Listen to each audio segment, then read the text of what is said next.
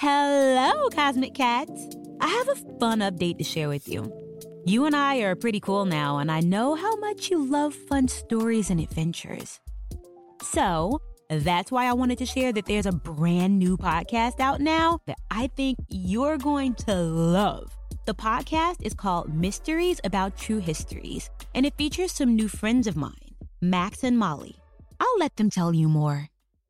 From the creators of Who Smarted Starglow Media comes a brand new podcast called Mysteries About True Histories. Uh, does that sound serious enough? Uh, Max, we only have 30 seconds for this promo. Just tell them how your mysterious aunt recruited us into a secret order of problem solvers who travel time and have epic adventures. I don't have to. You just did. Catch new episodes of Mysteries About True Histories every Thursday on Apple Podcasts or wherever you listen to podcasts.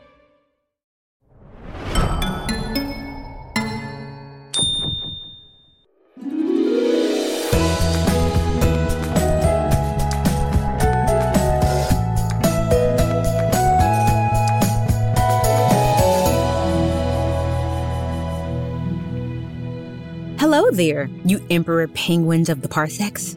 You king and queen cobras of the cosmos. Welcome back to Musicland Stories, the origin point for all music and adventure stories in the known universe, and some of the unknown ones. And we're here at the Musicland Concert Hall.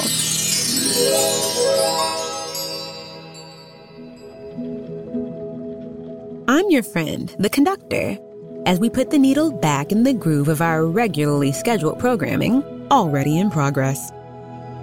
When we last left our friend Mo, she was surfing the interstellar sound waves with Professor Pandemonium and his cosmic crew.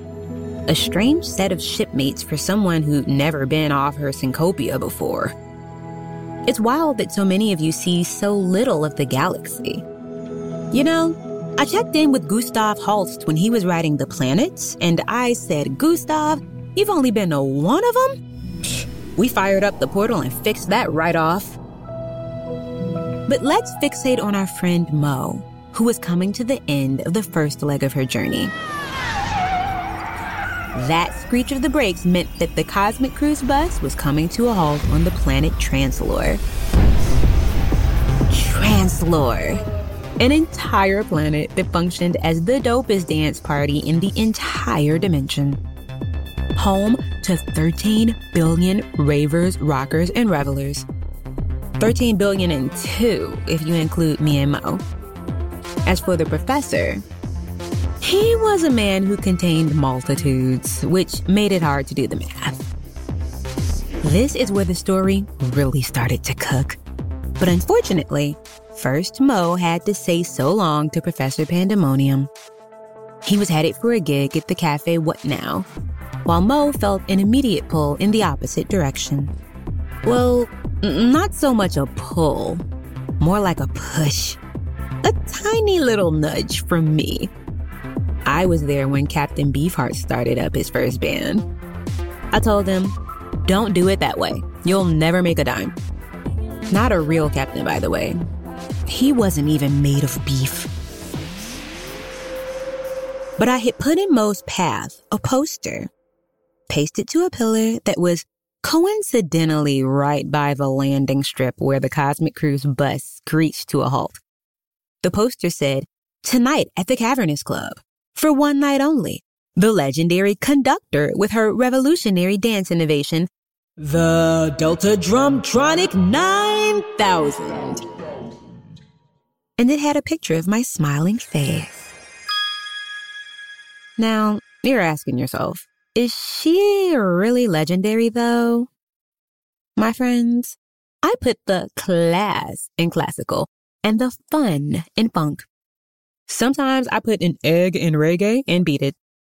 And I put that poster there for Mo to find. So she knew that she and the professor were headed in opposite directions. He wrapped her up in all five of his arms and promised that they'd meet again. Don't know how, don't know when. That's a risky promise to make if you're a far out beatnik mooging and grooving along cosmic oscillations. But a story's like a song. with its repeats and refrains. The professor knows that the best parts of a song always come back around. So after saying so long, Mo saw the sun was setting on Trancelore and took off running toward the Cavernous Club, where she hoped she would find me and Krupa Khan's magical drumsticks and her ticket to join the Arkestra Obscura, all in one easy to unwrap package.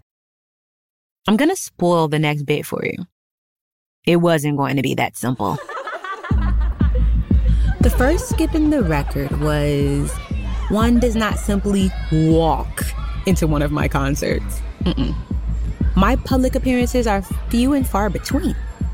I'm not saying I'm the hardest ticket in the galaxy to get, but I will say I taught Taylor Swift a thing or two about a sold out gig.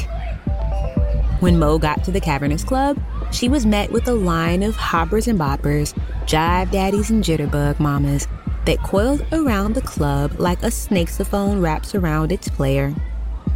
Around once and around again. And everyone online had a shiny golden ticket clutched in their hand. Advanced pre-sale, my friends.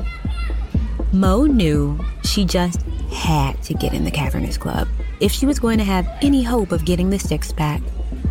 So, she did what you do in that situation. She asked for help. Mo walked up and down the line, asking for help getting into the Cavernous Club. The thing is, Transalorians? They're a little too cool for school. Most of them had headphones on and couldn't even hear Mo's pleas. One or two offered to sell Mo an extra ticket, but Mo didn't have any money. Even if she did, Transalorians use bootleg concert recordings as currency. And since Mo certainly did not have a board recording of DJ Fiesto's gig in solar year 1112, she was sure out of luck. She got to the end of the line for her second time around, exactly where she started with nothing to show for it, and Mo sat down right on the sidewalk. She missed her family and everyone on Syncopia, even the ones who didn't seem to like her very much. She missed Professor Pandemonium and Janice and the Cosmic Crew. She thought about how long it had been since she saw the Arkestra Obscura's arc descend in that field back home, and realized it had been exactly three days. They were probably taken off right now without her. Sitting there on a sidewalk outside the Cavernous Club on the strange planet of Trancelore, Mo started to cry.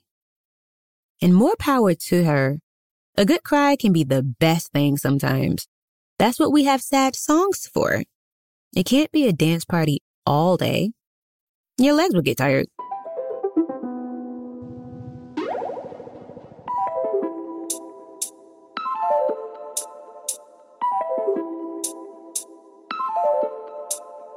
It so happened that one of the folks in line saw Mo sitting there crying. His name was Twilo, and this was his first time going to a concert by himself. It's a sort of rite of passage on Trancelore. Anyway, he had his headphones on and he was spacing out to some deep beats when the sight of Mo sitting there pierced right through to his heart. He stepped out of line to go see if she needed help. Take a minute to think about that. Imagine there's something you want more than anything in the world cotton candy flavored ice cream, a new video game, a water slide ride on the hottest day of summer. But of course, you're not the only one who wants it, so there's a line. And you've been waiting in it so long that dozens and dozens of people are lined up behind you. If you step out of line, you're going back to the end, behind all those people who came after you. You might be putting hours between yourself and that thing you want. Twilo wanted nothing more than to get into the Cavernous Club and see me and my Delta Drumtronic do our thing. But his heart couldn't stand to see someone so sad. So he stepped out of line and stepped into our story. Hey, are you okay? he asked Mo. Which is an okay question to ask when someone is very obviously not okay. Mo shook her head, and in one very long sentence, she told Twilo everything that was going on. Most importantly, she told him that she needed to get into the Cavernous Club. Her whole world depended on it. Twilo sat down next to her and had a think. He put his headphones on, hoping the beats he was listening to would shake an idea loose between his ears. Sure enough, the kick drum beat kicked something free, and Twilo found himself considering an idea that, well, have you ever heard someone say, it's so crazy it just might work? I remember saying that to an old friend, Patsy Cline, when she was thinking about recording a certain song. It worked out pretty well for her. Twilo considered his plan. Then he grabbed Mo's hand and said, Come with me.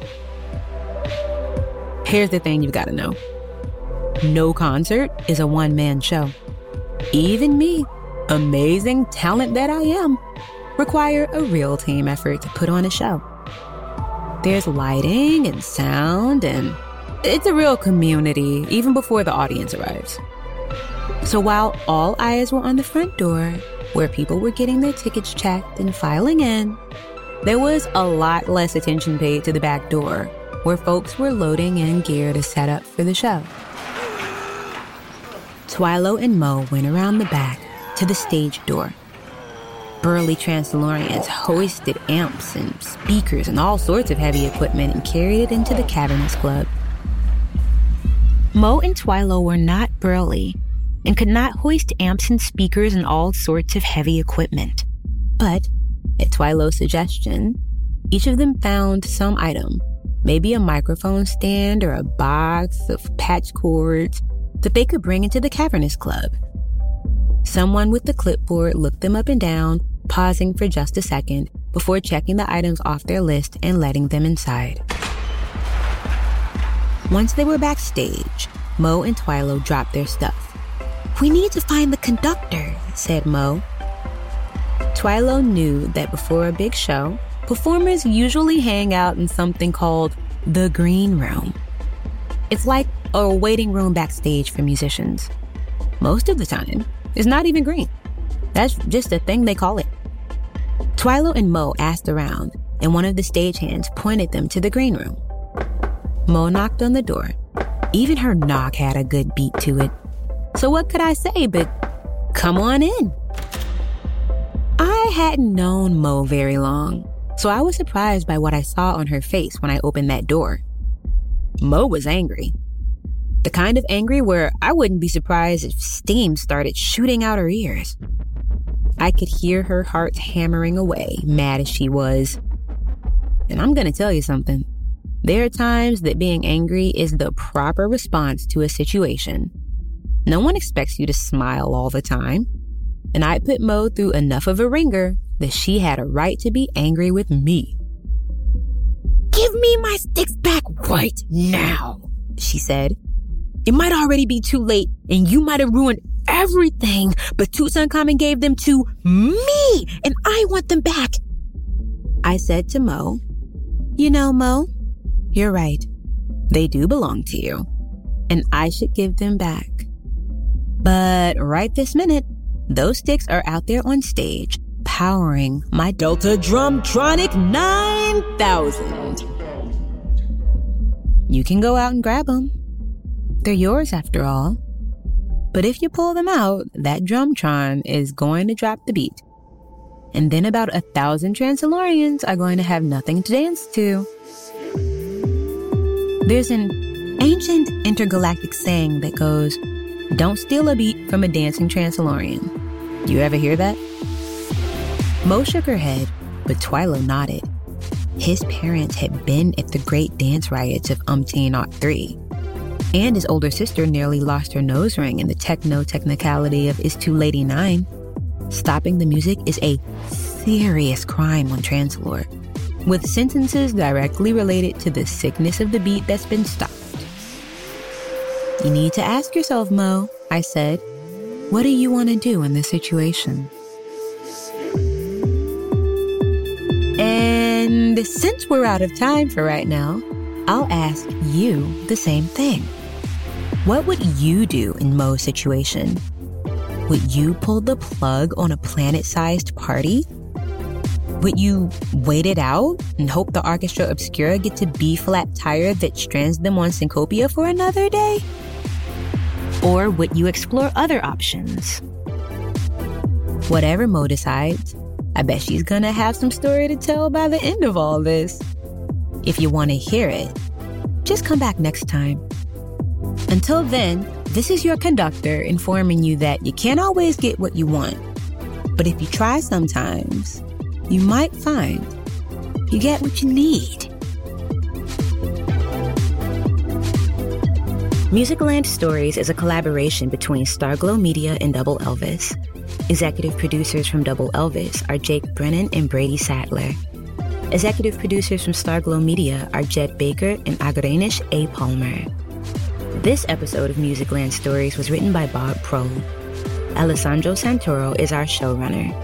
Narration by me, Nikki Lynette. Original score by Jonathan Warman. Story editing by Zeph Lundy. And episode mix by Colin Fleming. Grown-ups, you can find more ad-free fun for the whole family by subscribing to Starglow Plus on Apple or wherever you listen to podcasts. See you soon, Cosmic Cats. Until next time, Conductor out.